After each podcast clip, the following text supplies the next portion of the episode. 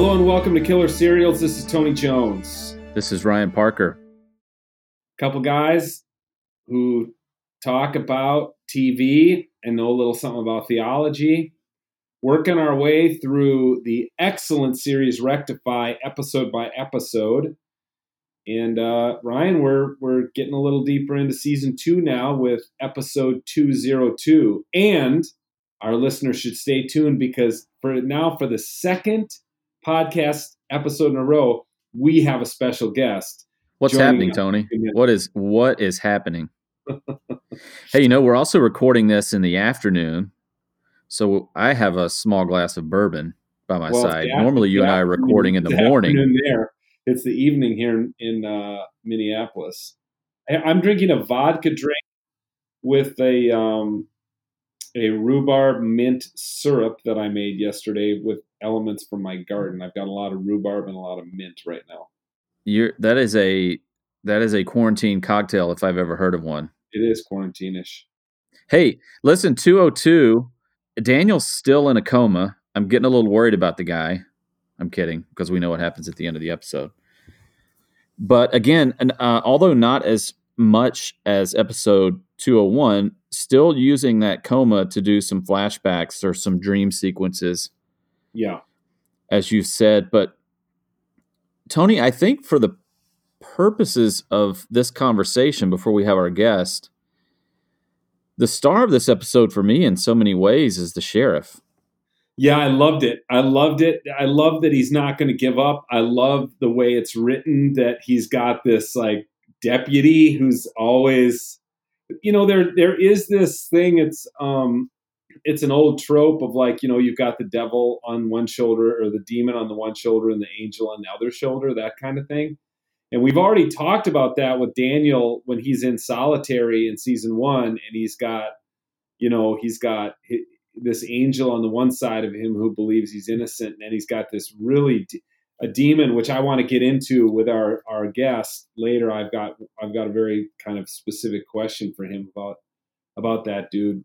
But it's it's the same here with the sheriff who's got this kind of inner moral compass that he wants to do the right thing even though it's going to cost him but he's always got this deputy well and i guess he's got the state senator too who now we know is going to be running for governor Exactly. They're both kind of telling him to look the other way. And, you know, he's never going to win reelection as sheriff if he pursues, you know, the person who who assaulted Daniel. And I agree. It was super fun to watch him. Um, all of the sheriff. all of the logic, eh, you know, if we could say this, it's on the deputy's side, right? Like, just let it lay. You know, yeah.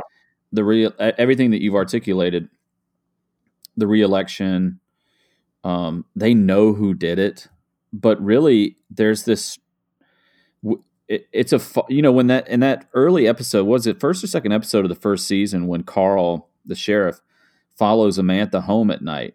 The yeah. and the move from him to that that version of Carl or Carl then versus Carl now, it feels different. And he is pursuing justice no matter the cost and it, it puts himself immediately in danger of retaliation from these guys who beat Daniel, and obviously it puts his job at risk.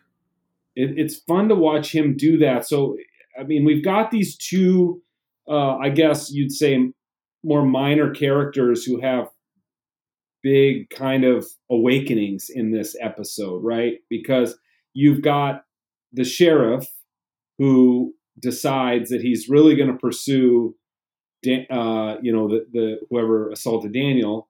And then you've also got early, even earlier in the episode, you've got John Stern in Oklahoma in another state where he has lost a death penalty case, a death penalty appeal. And we find out that he's been hoodwinked, that he's been lied to, that there is DNA evidence in that case that does match with his client and he's you know he's doesn't do well with this information that he's been hoodwinked.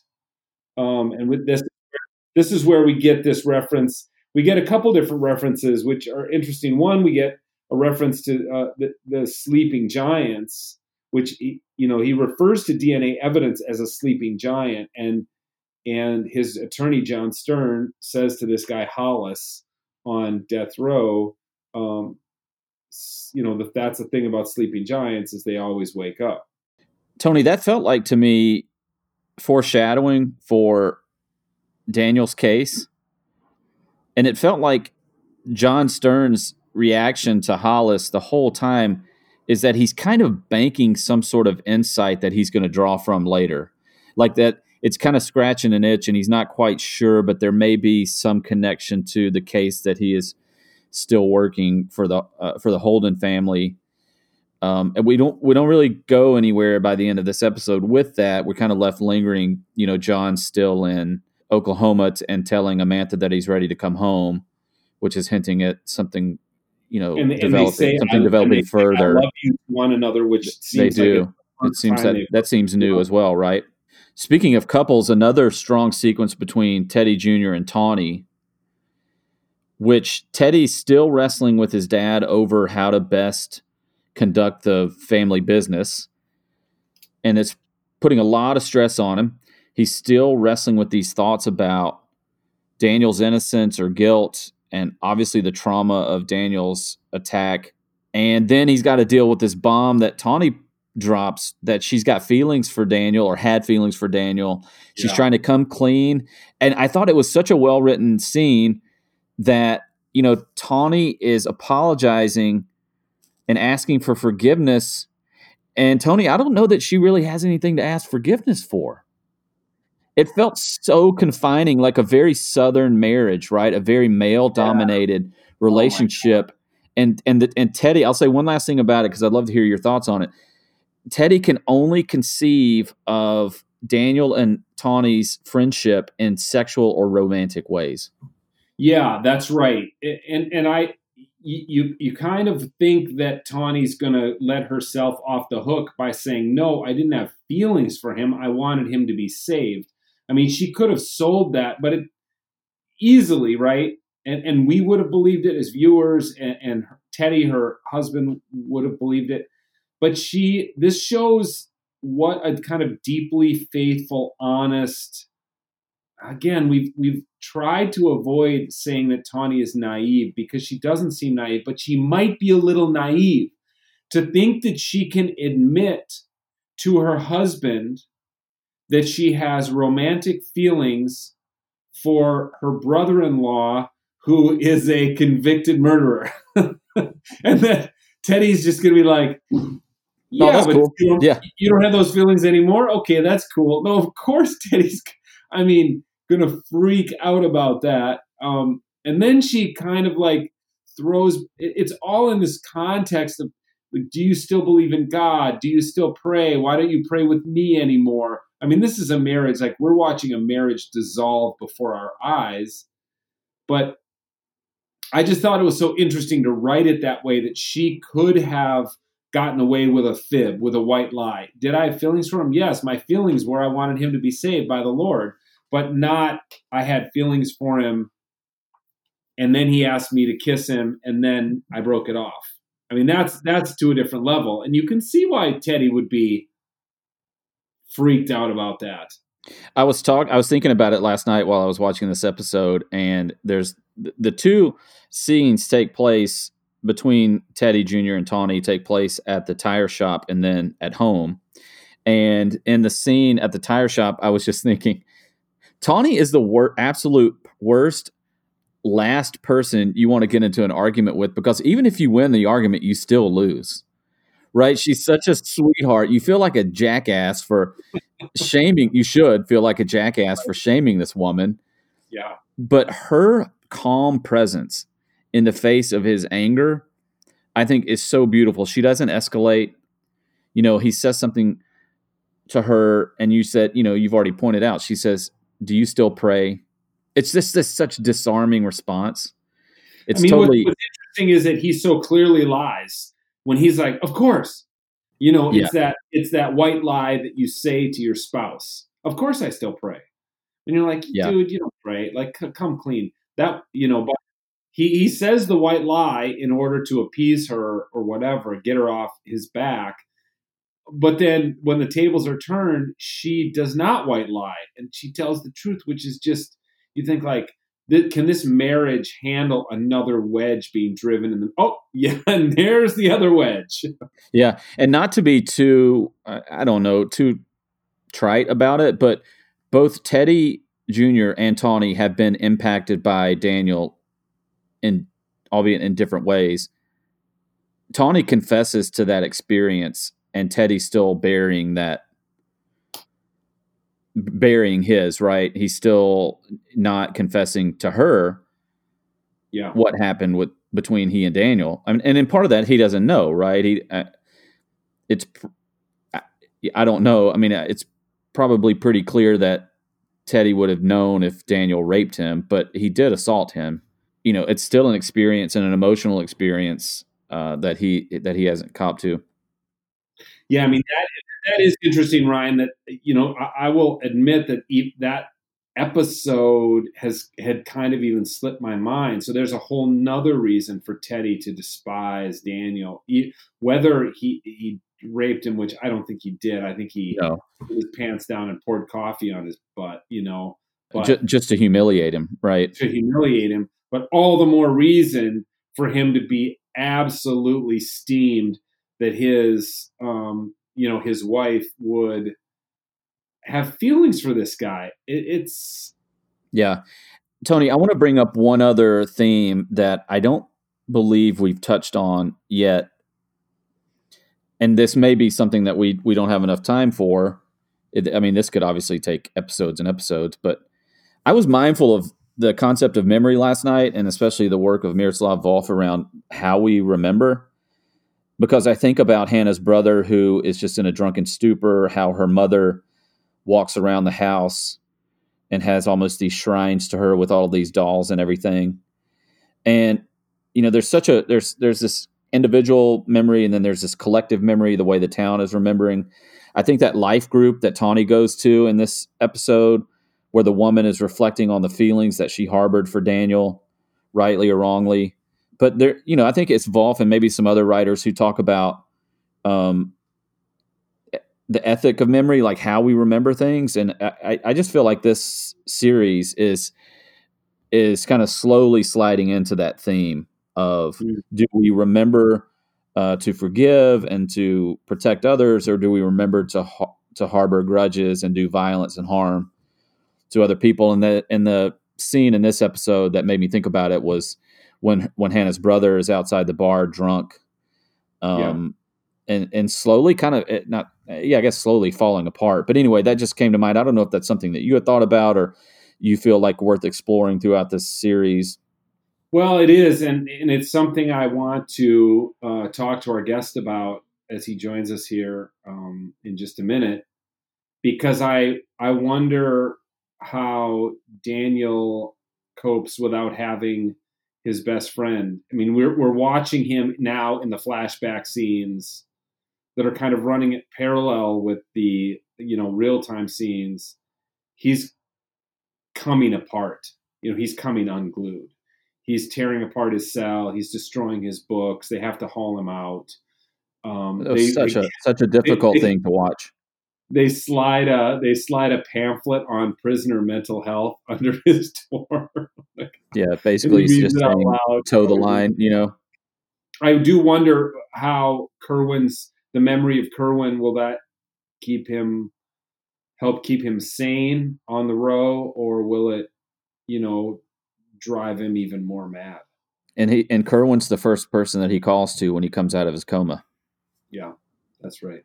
And we talked about, and one last thing about that as well is we we questioned last week uh, Janet slowly showing strength, and I think she I think she does in this episode as she stands watch over Daniel, and then as the two connect, I, I thought that was a beautiful connection between them and a, and a great use of humor in a, a very emotional scene when he yeah. wakes up and then pretends to go to sleep again and well, it did. I really did. She finally shows some emotion, right? She I finally say it really.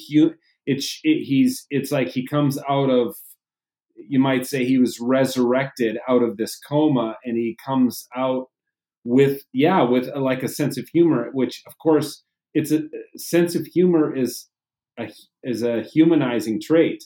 So to have him come out of a coma and kind of joke with his mom you do all of a sudden as a viewer i suddenly felt some real you know connection human connection with daniel which i have not always felt. Well we're happy to be joined by the author and uh, the screenwriter of this episode, Scott Teems. Scott, welcome to the podcast. Hey, thanks for uh, thanks for having me. This is this is fun. Uh, I'm really uh, excited to talk about the show. It's um, you know it's it remains one of the things I'm I'm uh, most proud of. You know, when I look back on the work I've done, this this show is has a very very special place in my heart. So I'm happy to talk. How do I sound? I sound well, okay? it's you yeah, sound you sound great, great Scott. And Good. and I'll tell you, for us, it's just a real pleasure to have you here because it's quickly becoming one of Tony and, and my favorite shows. And just to kind of let you know, we are going through the show episode by episode. Yeah. And are doing our best to do one episode a week. And Tony and I have not gotten ahead of of episode 202. So that's crazy. There's so much okay, that I'm you know. Try that, to like um, that yeah, yeah spoilers, bro. but we're but if that if that happens, that's fine. But we're yeah, we yeah, to to introduce you to some of our listeners. You know, uh, Scott has a long career in this industry. Uh, as a writer director of films like That Evening Sun and the recently released The Quarry uh, and has written for series like Rectify and Narcos, and and really have a, has a lot of cool stuff coming up that that I'm sure we can talk about later. But Scott, I wanted to know, uh, eh, you're singing the praises of this show out of the gate. I'm wondering if you can yeah. tell us a bit about your involvement with it, how it came to you, or you came to it, and and, yeah. and then we could go from there. Yeah, well, uh, Ray McKinnon, I met Ray Ray was in my film that evening sun as an actor. He also produced it. So Ray Ray's a guy that I, as a young filmmaker, I come from Georgia. You know, you look for those who are telling the kind of stories you want to tell, who are doing it with authenticity, you know, doing it really well. And Ray and Walt Goggins, his partner at the time, filmmaking partner, were telling these stories that I just felt um, were so genuine and authentic to my experience and, and to the worlds that I knew and the Southern experience. Um, and we all three, Ray, Walt, and I, all come from Georgia. So that was a shared point of connection. They had made a couple of films, three films at that point. They made The Accountant, their short film that won the Oscar. They'd made two features, one called Chrystal, which I just adore, and one called Randy the Mob, which is very good. And and I had sought them out for that movie and to to sort of be a shepherd, uh, shepherds for me to sort of help me tell this story. I love them as actors. I love them as filmmakers, and so um, that was really a, a coup for me to to get them to be a part of that movie. Ray was really the first guy I mean, the story of how we met Ray is actually quite amazing, which is a total LA story. Terrence Berry, who produced that evening sun. Yeah, no me, Terrence. Yeah, Terrence. So Terrence, and so Ray and Walt were on this list of like these are the people we want to work with. These are the guys, and there was a list of ten, you know, whatever, ten people or production companies or producers or entities that we thought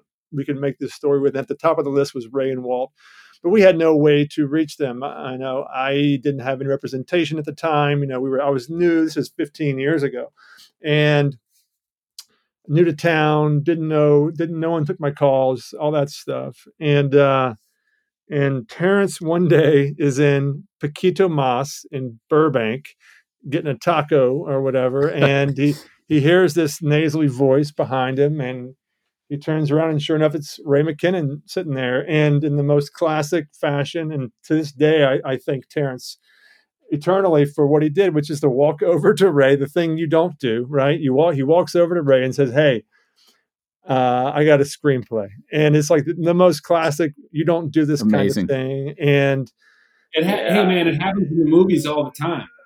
right, exactly, exactly. and uh, and and and to raise no, I think he buttered him up a little bit. He said, "Hey man, I really love your films that you've directed," which most people know Ray as an actor, and so I think he was a little bit like, "Oh, okay, this guy knows my work."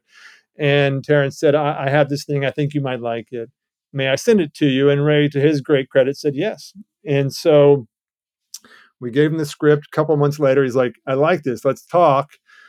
And uh, and that was the beginning of this relationship. So Ray, um, and he was the first guy of really of any of any import of any you know of any any one that could get something and had done something. It was a real working uh, filmmaker and actor who had believed in us, and and so it was a real beautiful gift. So he sort of helped me get that film made, and was a huge part of my film career beginning. And so when he called me then three years later or whatever to come work on the show after Graham and Michael had to leave, Ray called me and said, because I watched the first season of Rectify as a just as a friend.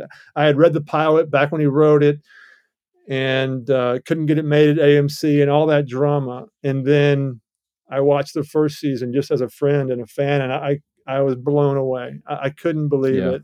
And uh, and and I wrote him this long email and just said, "Hey man, I just love this so much, and uh, I'm I'm so proud of you, and, and you should really just just be proud too." And he called me and he said, "You want to come work on it?" And I was like, "Yes." So uh, I jumped at the chance to to work on this show it just felt so deeply it was so deeply felt and that was obvious from the get-go and his whole heart his whole his whole being um, was being poured into this thing i could see that from the beginning and in the moment i knew i would love this show was the episode when in season one the reason I remember watching, I watched it in pretty fairly short order after it was done, I think, and then I was getting through the first couple episodes were great, of course, but the when I was like, this is different, this is special. Oddly enough, was the moment uh, when Teddy's at the at the hotel and doesn't go back with the girls in Tony. the room, and I was like, okay, you know what? Um, this is not going to take the usual turns these shows take, these stories take. He he wants to create real human beings here. He wants to tell stories of complex people, and I'm all in, you know. And then so to come be able to write on the show and, and direct the show a little bit too um, was just a, a, real gift. Scott, that's something we talked about uh, at length in in one of the episodes. Um, la- well, one of the earlier episodes of the podcast, that's something that really resonated with us is that yeah. you feel like when you watch it, you're like, well, here we go. We know what we know what Teddy's doing, right? And yeah. I remember I told Tony that I had watched it with my wife, and uh, as soon as that scene ended, she looked at me and she said, "Well, that's I, I look at him different." Yeah, and I just thought that's a that's a sign of some some great storytelling. And I think you'll find. I mean, I think as you go, and you're on 202, so Teddy is still uh, he's still the Teddy that he was at the beginning, but he's had this trauma inflicted upon him, and and that's and he's going to have to deal with that, right? And so, I'm, I'm, i think the journey that you will see Teddy take on in this series, to me, is extraordinary, and, and I love. Uh, I love what we did with that character, and, I, and that's one of my, my proudest things. Just and Clayne Crawford's a huge part of that. Uh, yeah. And uh, but I, I, just love that guy. Teddy was the guy I latched on to because I, I know Teddy. Teddy's me in some ways. You know, he's the guy. Um, Daniel is um, so utterly unique and special. Um, but Daniel's a space alien. You know, he's sort of like he's like he's just dropped into this yeah. world and he can do anything. And that was the that was the real joy of writing Daniel. It was like he can do anything, he can say anything, and it makes sense in his world. And Aden Young is so extraordinary, he just is able to make whatever you write make sense in his own way. But Teddy's like the guy you, who he's in some ways harder and diff, more difficult in a way to write because he's the he's got to yeah. be more more grounded, more real. And so it was they're all challenging. They're all complex, which which is which is why the show's great. I mean, um, yeah, yeah. I I was such a huge fan of that Evening Sun, and it had such an impact on me. Thanks. Uh, and I think I had seen it not long after I moved to LA, and has been an inspiration for me and some of the other stuff that I'm working on. But and then when I saw that you were involved in Rectify and knowing what I knew about the show, I, I said, well, that just makes all the sense in the world. Yeah. Can you Thanks, can you man. talk a bit about your your desire to to tell stories like this? Um, I've heard you speak a little bit, uh, you know, when you were uh, talking about the quarry, but hmm there's an authenticity to your work that I think uh, is mirrored in Rectify and vice versa, Yeah. and and really understanding a sense of place. And you talked about the complexity of Teddy Jr. already, but I just wonder if you could talk about your approach to storytelling, especially when it involves people and places that are often Mhm. mistreated from a narrative perspective. Yeah, uh, I, I'm I'm certainly most interested in um, the the gray area of of of of of man. When I say men, you know, of men and women, of human beings, um, I'm interested in how we each um, have those sides of us, the the the light and the dark, and um, there, there, you know, there's no good guys and bad guys in this world, and and um, we're all just people. And when a story wants to embrace those kind of complexities, uh, I'm I, that's what I'm interested in, and, and and as a storyteller as well, and just because that's I I mean I love a great hook, I love a great premise, I love a great setup in a story, but then what what a great setup does. That Evening Sun's a perfect example. So what it is is old man's in a nursing home, decides he doesn't want to live there anymore, walks out, catches a ride back to his farm, gets to his farm, discovers someone's living there and that he doesn't want to be living there. And so he moves into a shack on the property and says, I'm not living, I'm not leaving until I get my farm back. So that sets up then this great conflict. Okay, you have these this battle of wills, these two men at war, and you know you're headed towards something, which is a, a confrontation of some kind down the road. But inside of that space and that tension created by a great sort of setup, you have these the space for characters to, to make good decisions and bad decisions, to do the right thing, to do the wrong thing, to wrestle with their nature. And I love those kind of stories. And and the quarry is the same thing, a guy trying to outrun his, his sins of his past and wrestle with the guilt, the weight and burden of guilt.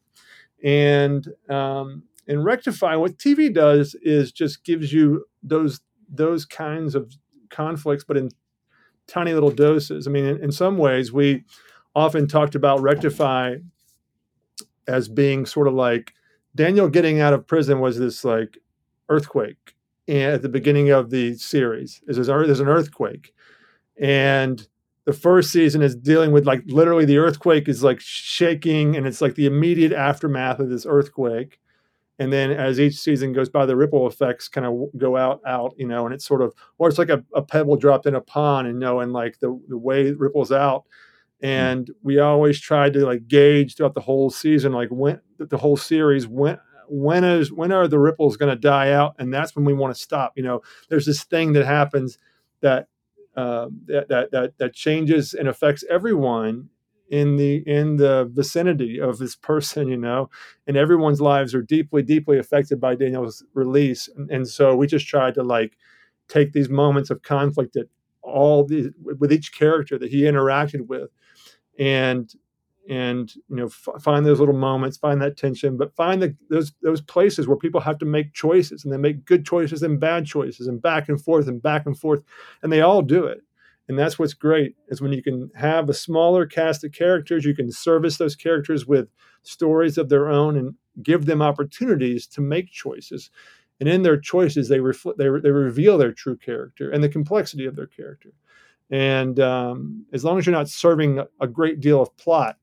uh, which the beauty of this show is that it doesn't In 202 we can talk about it which is the first the first Yeah. time the first time we have to start serving plot and that was a big deal i mean like in the more traditional way it's the first episode in which um, the story jumps forward in time more than a day and and that was um, a real big deal. You know, I mean, basically, we talked about like 201 is basically 107, right? The, that's basically the end yeah. of that story. And then there's that incredible. I just watched it again this morning. I hadn't watched this stuff in a, in a little while. I watched it this morning, knowing we were going to talk. I watched the end of 201, and that the scene with Kerwin in the field is one of the greatest things I've ever been involved in. It's just unbelievable. It's remarkable. Um, it's I cried watching it today. I cry every time I watch it. And, uh, and then I watched, I just kind of scanned through 202 to remind myself of what it was about. And um, I realized I was like, oh, right. So that is, and now we have to start like, that was a big thing we wrestled with during that, during the writer's room of season two was like, we have to actually move this story forward now in, in, in a more traditional way.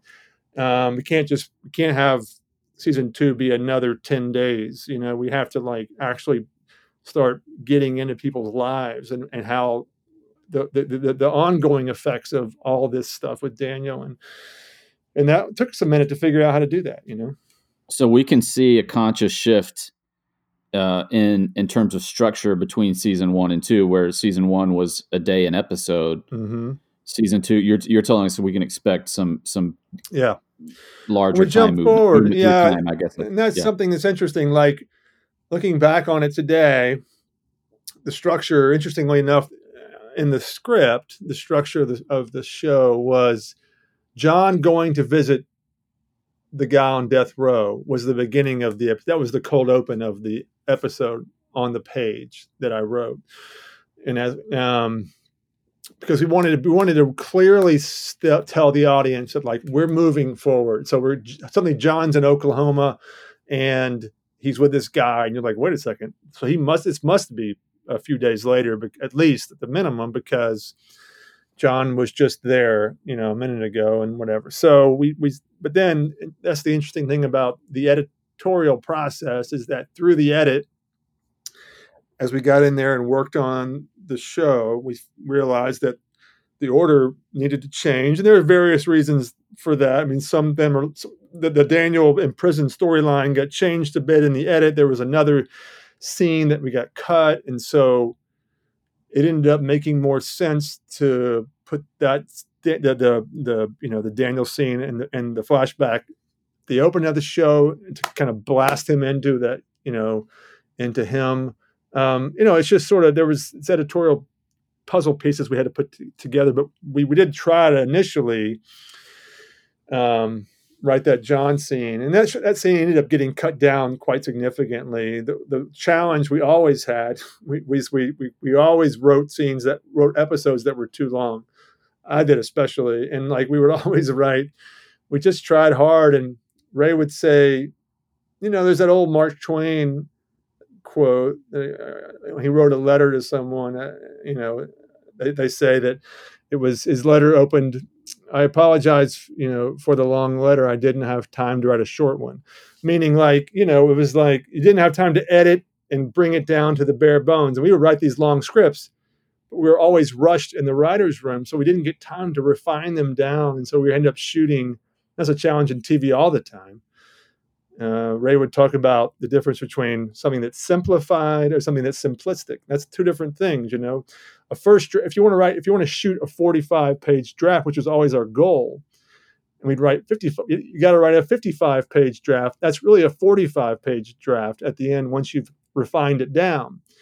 But if you want to write a 45 page draft out of the gate, that's going to be a simplistic version of that episode. You got to write the 40, 55 or 60 page version and then whittle it down and refine it to the thing that's that's smaller. And we never had the time to do that really, and because uh, that's the nature of television on a, on a, small show that you know time was never on our side, and and um, that was challenging. Hey, um, Scott, I want to ask you about that when it comes to writing. There, there's two particular scenes in this episode 202. Yeah, I'd like to ask you about and the, and the writing of it, and then maybe even reflect on the acting of it. But you know, Ryan and I have had this this back and forth. Um, I just don't like Amantha, and right. I cannot stand her. Every time she's on screen, I'm like, she's going to do something that I hate right now. and she has this. Um, you know, she has this moment in the hallway with the doctor Mhm. when the doctor says, you know, we're gonna we're gonna bring him out of a coma, and she can't even take that good news. Like Janet has to mother her right there. yeah. But here's what I thought was so interesting: um, knowing some doctors. Like my brother's a surgeon, and that doctor played that so cool. Right, I, I did think of my, at that to myself, like, what would it be like to write a character like Amantha who wants to have a heart of gold and thinks she's doing everything for the right reason, and yet she's so freaking annoying. uh, Tony, tell us how you really feel. uh, no, well, okay. So there is, look, uh, there's um, uh, no doubt that she was a divisive character for some folks, but I always admired her strength and her desire, you know, her, her love and her the way she fought and the and you really have to take Amantha's backstory into consideration when you're when you're dealing with Amantha because those same traits that may make her seem annoying are also the, the, the doggedness that got Daniel out of prison. I mean, th- th- basically in the, in the lore of Rectify, Amantha was the one who did it, and Janet had sort of checked out, and uh, because it was too much to take. And Amantha, if it weren't for Amantha, um, then Daniel would still be in prison. And so, and she, you know what I mean. And so that's, I think, Yeah, that's a And- and we and but that's easy to forget when you're watching the day to day but that same spirit is what got her, what got him out. And that same drive which can be really off-putting for some people.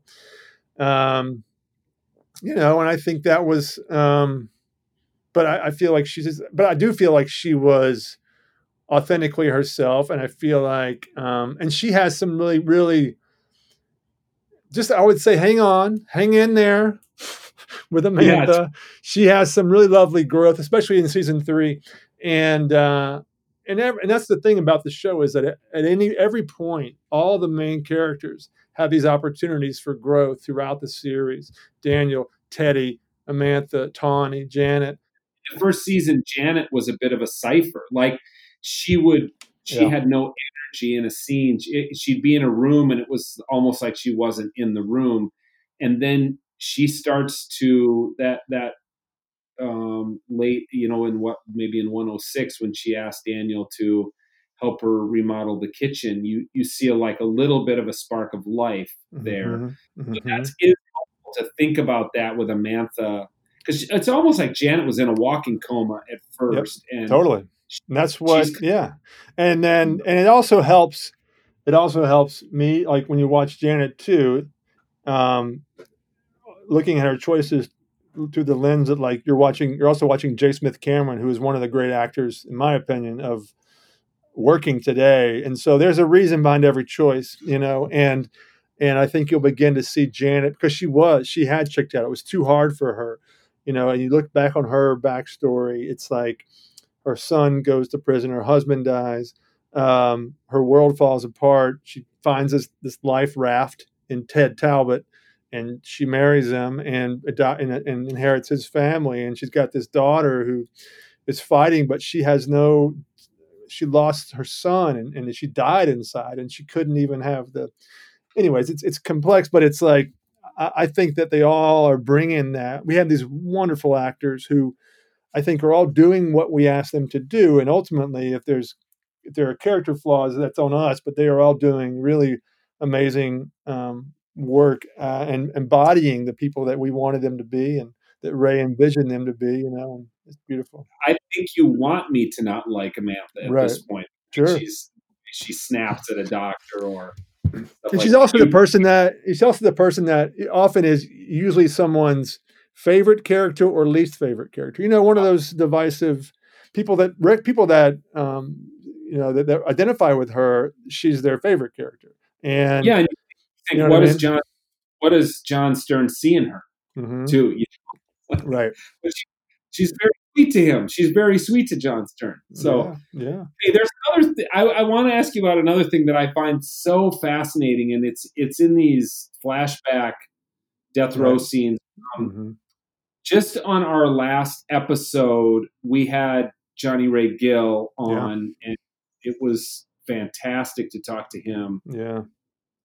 And you know, there were times in season one where Daniel had Kerwin on the one side of him and Wendell Jelks on the other side, and it was it was that very classic, you know, angel on the one shoulder, angel and the demon. devil.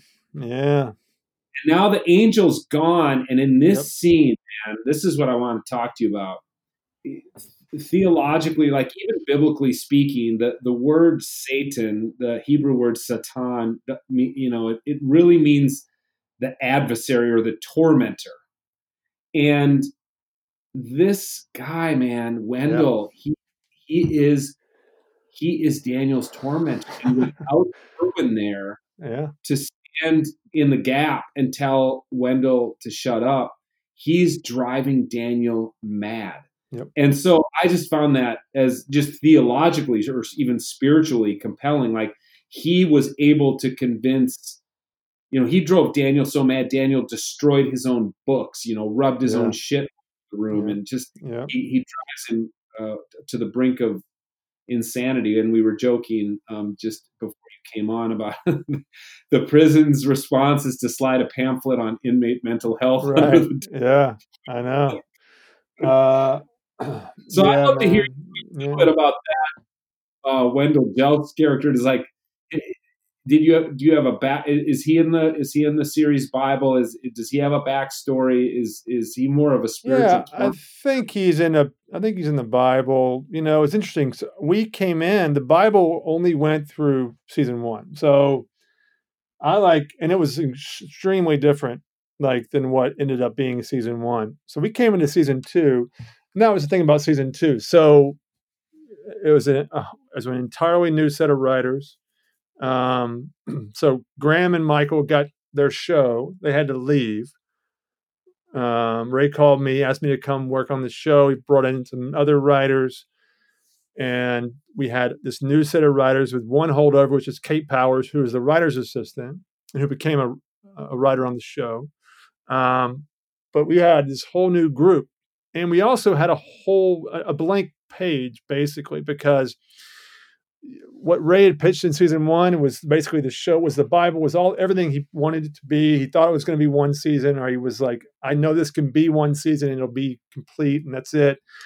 And so when season two came around, we just had an open book, and Wendell had already been established, of course. And um, I don't know if he ever had any aspirations beyond what he was. I don't think there was ever a story beyond Wendell is just and we had to figure out that becomes over time and you can only do so much wendell the power of wendell i think really is in this initial first half of the series really and that's um you know as the echo of his confinement um you know remains and reverberates in daniel's head uh, Wendell is a loud voice there. And you do see this terrible time when Kerwin was gone and it's just Wendell there.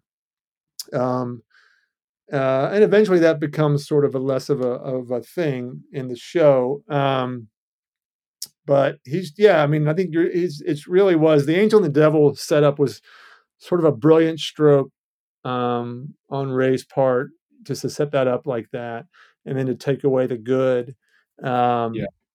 Because I feel like the bad is probably um, the more uh, uh, common scenario I, I, would I would have to think that you would find in terms of like what that place does to you. I mean, like not that they're bad people, but that what a place, what solitary confinement, death row, what it does to people, um, is not. It, there's there's very little good that comes out of of being confined on that in that place, you know. And um, and it would be hard to uh, see just a guy sitting in solitary confinement, right. like yeah. To have this tormentor on yeah. the other side of the of the air duct is brutal, yeah. just so brutal because it really does personify the evil of that whole system. I think yeah. that guy's.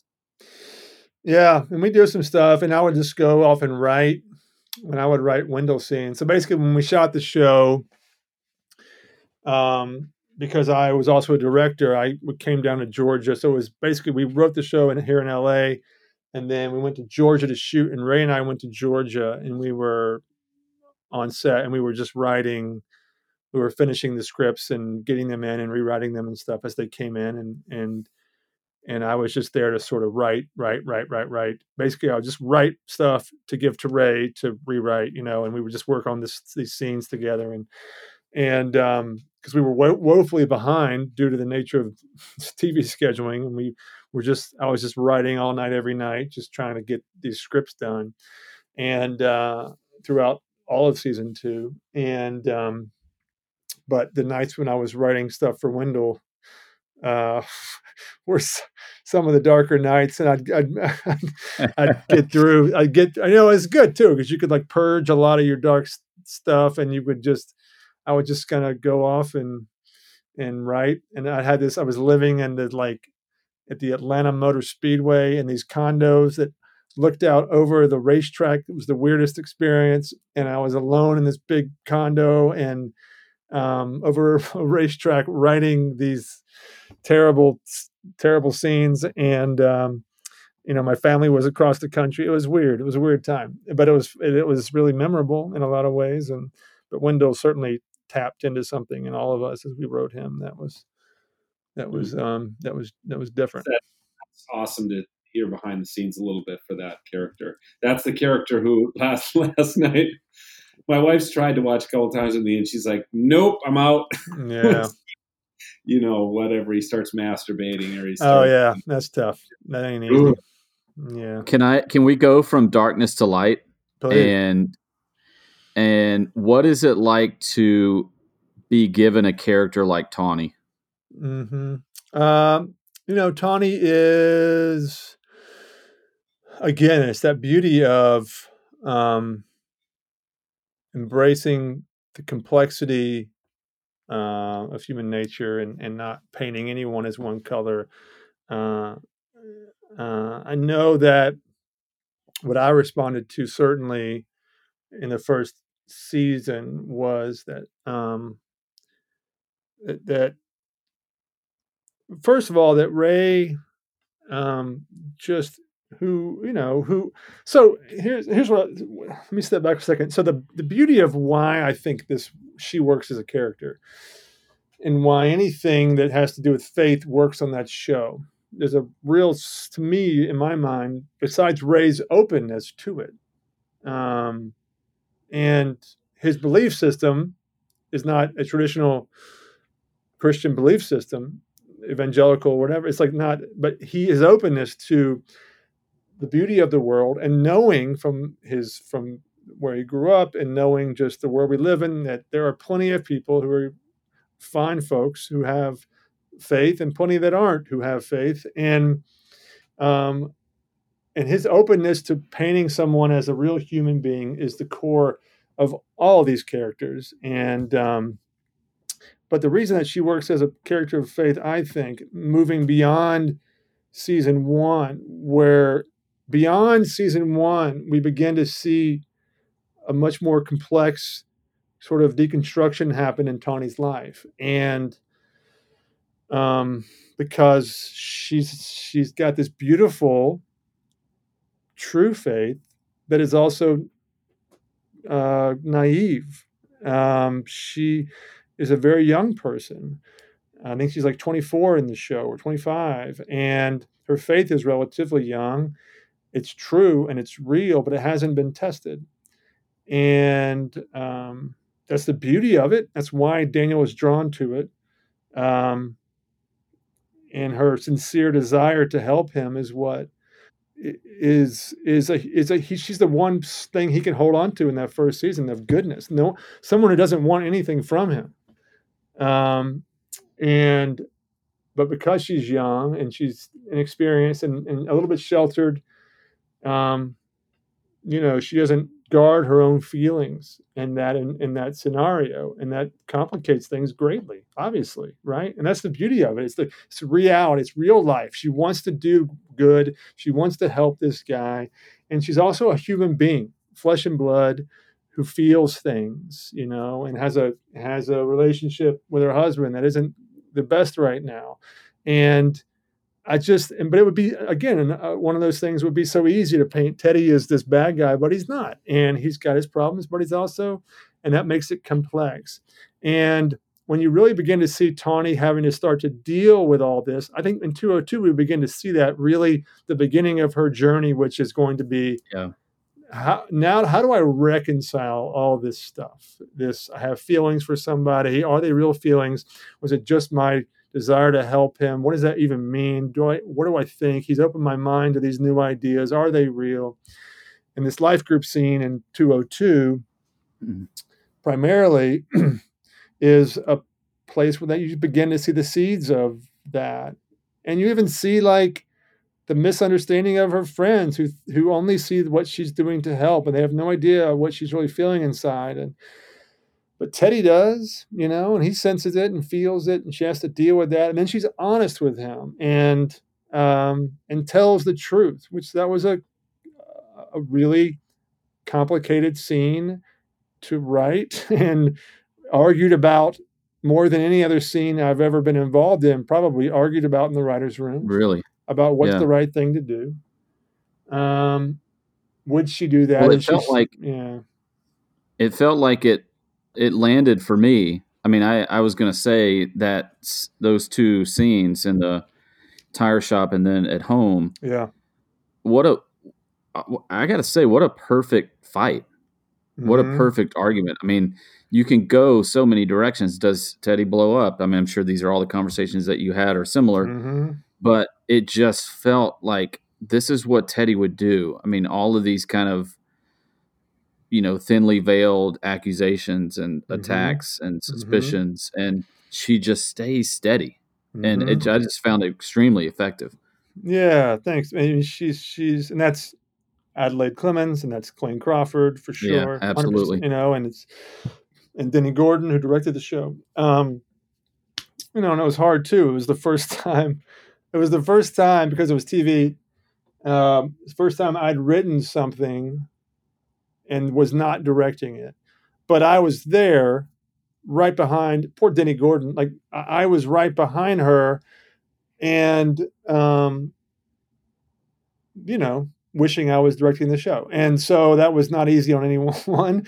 and it was hard and we learned a lot, but it's sort of, um, that's sort of the weird thing about, about doing this, but it, it was, uh, but Denny did a great job and, and, and Ray, who basically co-directed every episode. I mean, when you see the, sh- the show is Ray's, it is the auteur in the, in as much a sense as I can imagine anything being. There were several wow. people's names who were directed who directed the show, um, myself included. But Ray was right there beside us every time, every take, and which the DGA had problems with. But uh, but uh, but we just said when they would come, we would say, "Look, this is a deal. Uh, Ray's there. It's his baby. He knows how this goes. Um, are you okay with that?" And directors would say, "Yeah, I'm okay with that," or "No, I'm not okay with that." and some would say, "Yeah, I'm okay with that," and they got there and realized they weren't okay with that. Um, you know, it wasn't always easy, uh, but um, but those who embraced it made some great great work. And uh, just I was going to say though, is as part of what makes Tawny great um, is that, and I think one reason Ray asked me to come work on the show is he knows that I, I come from that world I, I, you know, I come from an evangelical background. I know those people and that the the language. I know the, and I'm a person of faith myself. So I think he wanted that voice in the show, and um, but the reason it works is because our writers' room on that second season and, and the second, third, fourth season consisted of, you know, a, a Protestant, my non-denominational Protestant, I'd say, let's say, a lapsed Catholic, a non practicing Jew, a secular humanist, and a stone cold atheist. Those are the basically the five of us who are writing that show. Um, and what you get there is you get a lot of balance and you get um, a lot of people's respecting other people's opinions. You get iron sharpening iron, and you get no propaganda.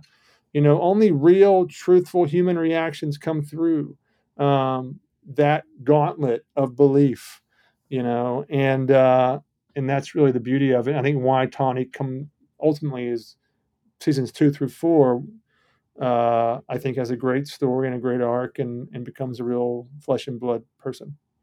Scott, I don't know that we'll hear a better description of why this show works than what you just gave because you were walking into my next question, which was could you talk about the writer's room? Because yeah. it felt like uh, this show feels sacred.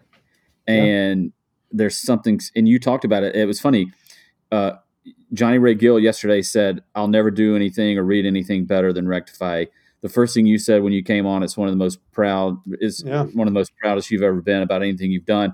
And I was just going to ask you about what that writer's room must have felt like to be involved in something like this. And you already started to paint that picture of the beauty, the beauty, beauty of diversity there, and the yeah. the what that adds to characters like this. And yeah, it, it, it, was, it had to have been an amazing thing. It was great. So season two, like I said, all new writers, and uh, there were five new writers in season two and then three of us basically stayed on for seasons three and four. So there's a core of us, which was which was Ray, and then myself, Coleman Herbert, and Kate Powers, and the four of us sort of were from two through four.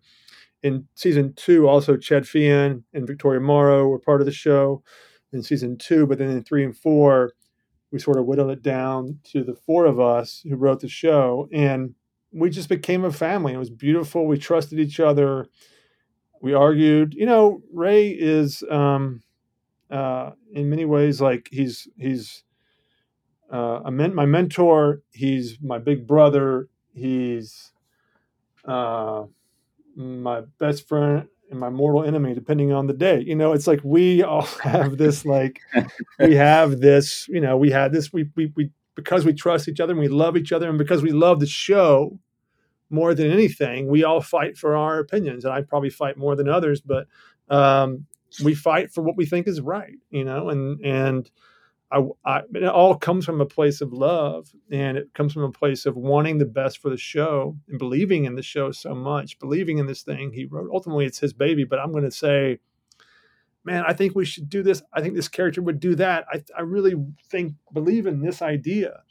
Um, you know, most writers' rooms, we, you know, you I've been in other ones, and and you know, you're just talking about what happens next. What happens next? Let's build out this scene, this episode, scene by scene, write it on the boards, block it out, plot it out. And in Rectify, we would sit around and spend four hours talking about what it must be like to not know your parents.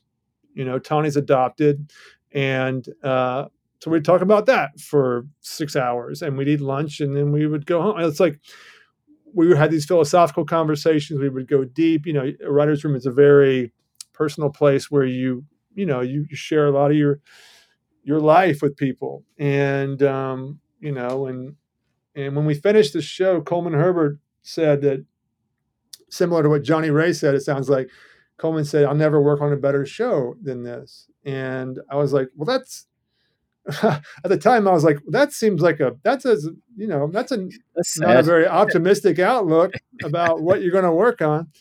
And here we are four years later, and I think he's probably right for myself too. You know, and wow. you just see because it wasn't just the show, which it was the show, but it's also the experience of making the show. I have nothing but fond memories. There were hard times and all of that, and Ray and I would fight, you know, and and we'd want our best, and uh, but it was um, it was all for a great cause, you know, and, and uh, there's this great story Absolutely. about that about that life group scene. Uh, and and that was one of the things I could bring to this is this idea. So I, I was like, I was like, so what if she was in a life group one day in the writer's room?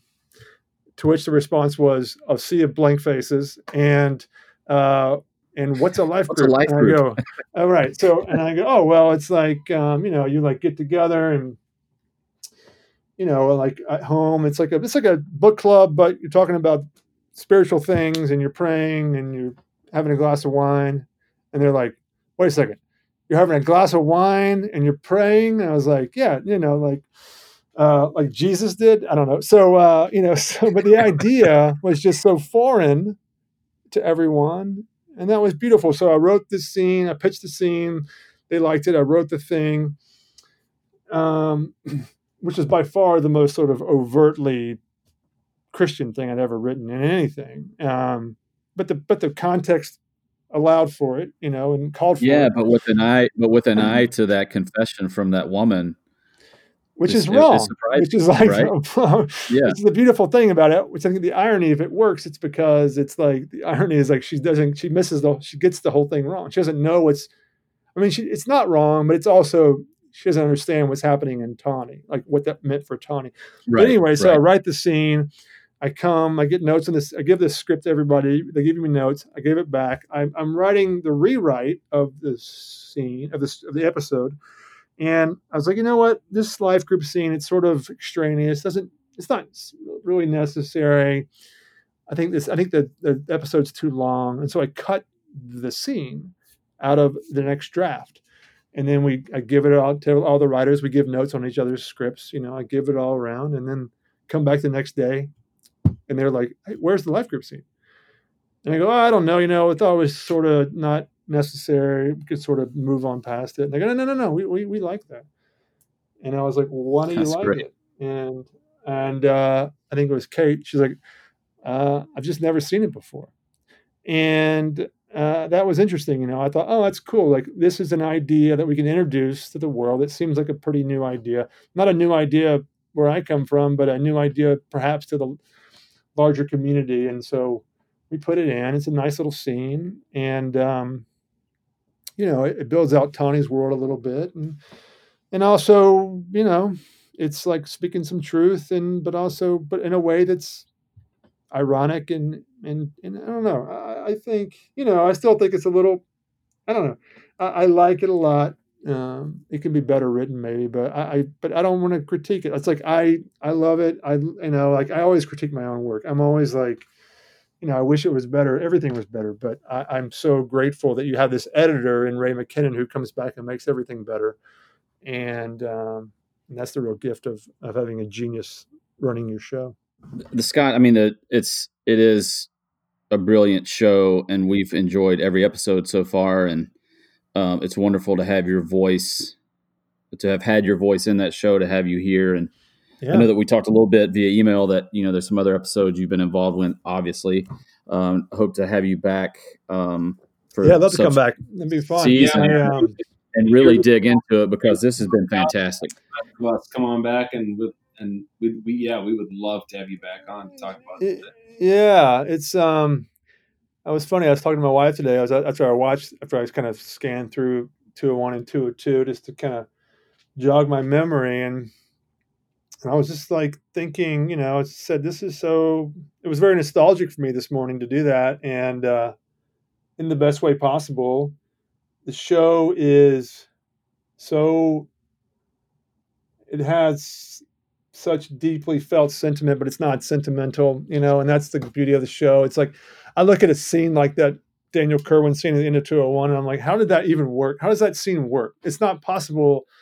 There are a thousand ways that scene goes bad and becomes just hokey and sentimental and cheesy.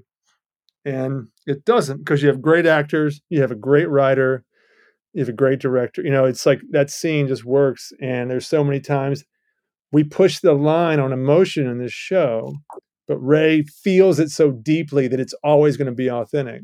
And I was sometimes flabbergasted by like what we would do and how emotional the show would get and gets going forward. But um but yeah, I directed a couple episodes too. I'd love to talk about that. And we'll figure it out. This is fun. I, I'm enjoying like the Yeah. trip down memory lane and and uh and be happy to get you guys see that up. with some other folks too. So yeah, um, we, would- we would love that. And and Scott, again, thanks so much for joining Yeah. us, and just everybody out there, thanks for listening. Check out Rectify, all the episodes on Netflix. If you haven't been convinced by now, I don't know what it would take other short of coming to your house and yelling at you, and turning it on, and be sure to like and subscribe and all that great stuff. And we look forward to talking uh, with Scott again in the future and discussing episode 203 next week. awesome. Thanks, guys. Thanks for listening, everybody.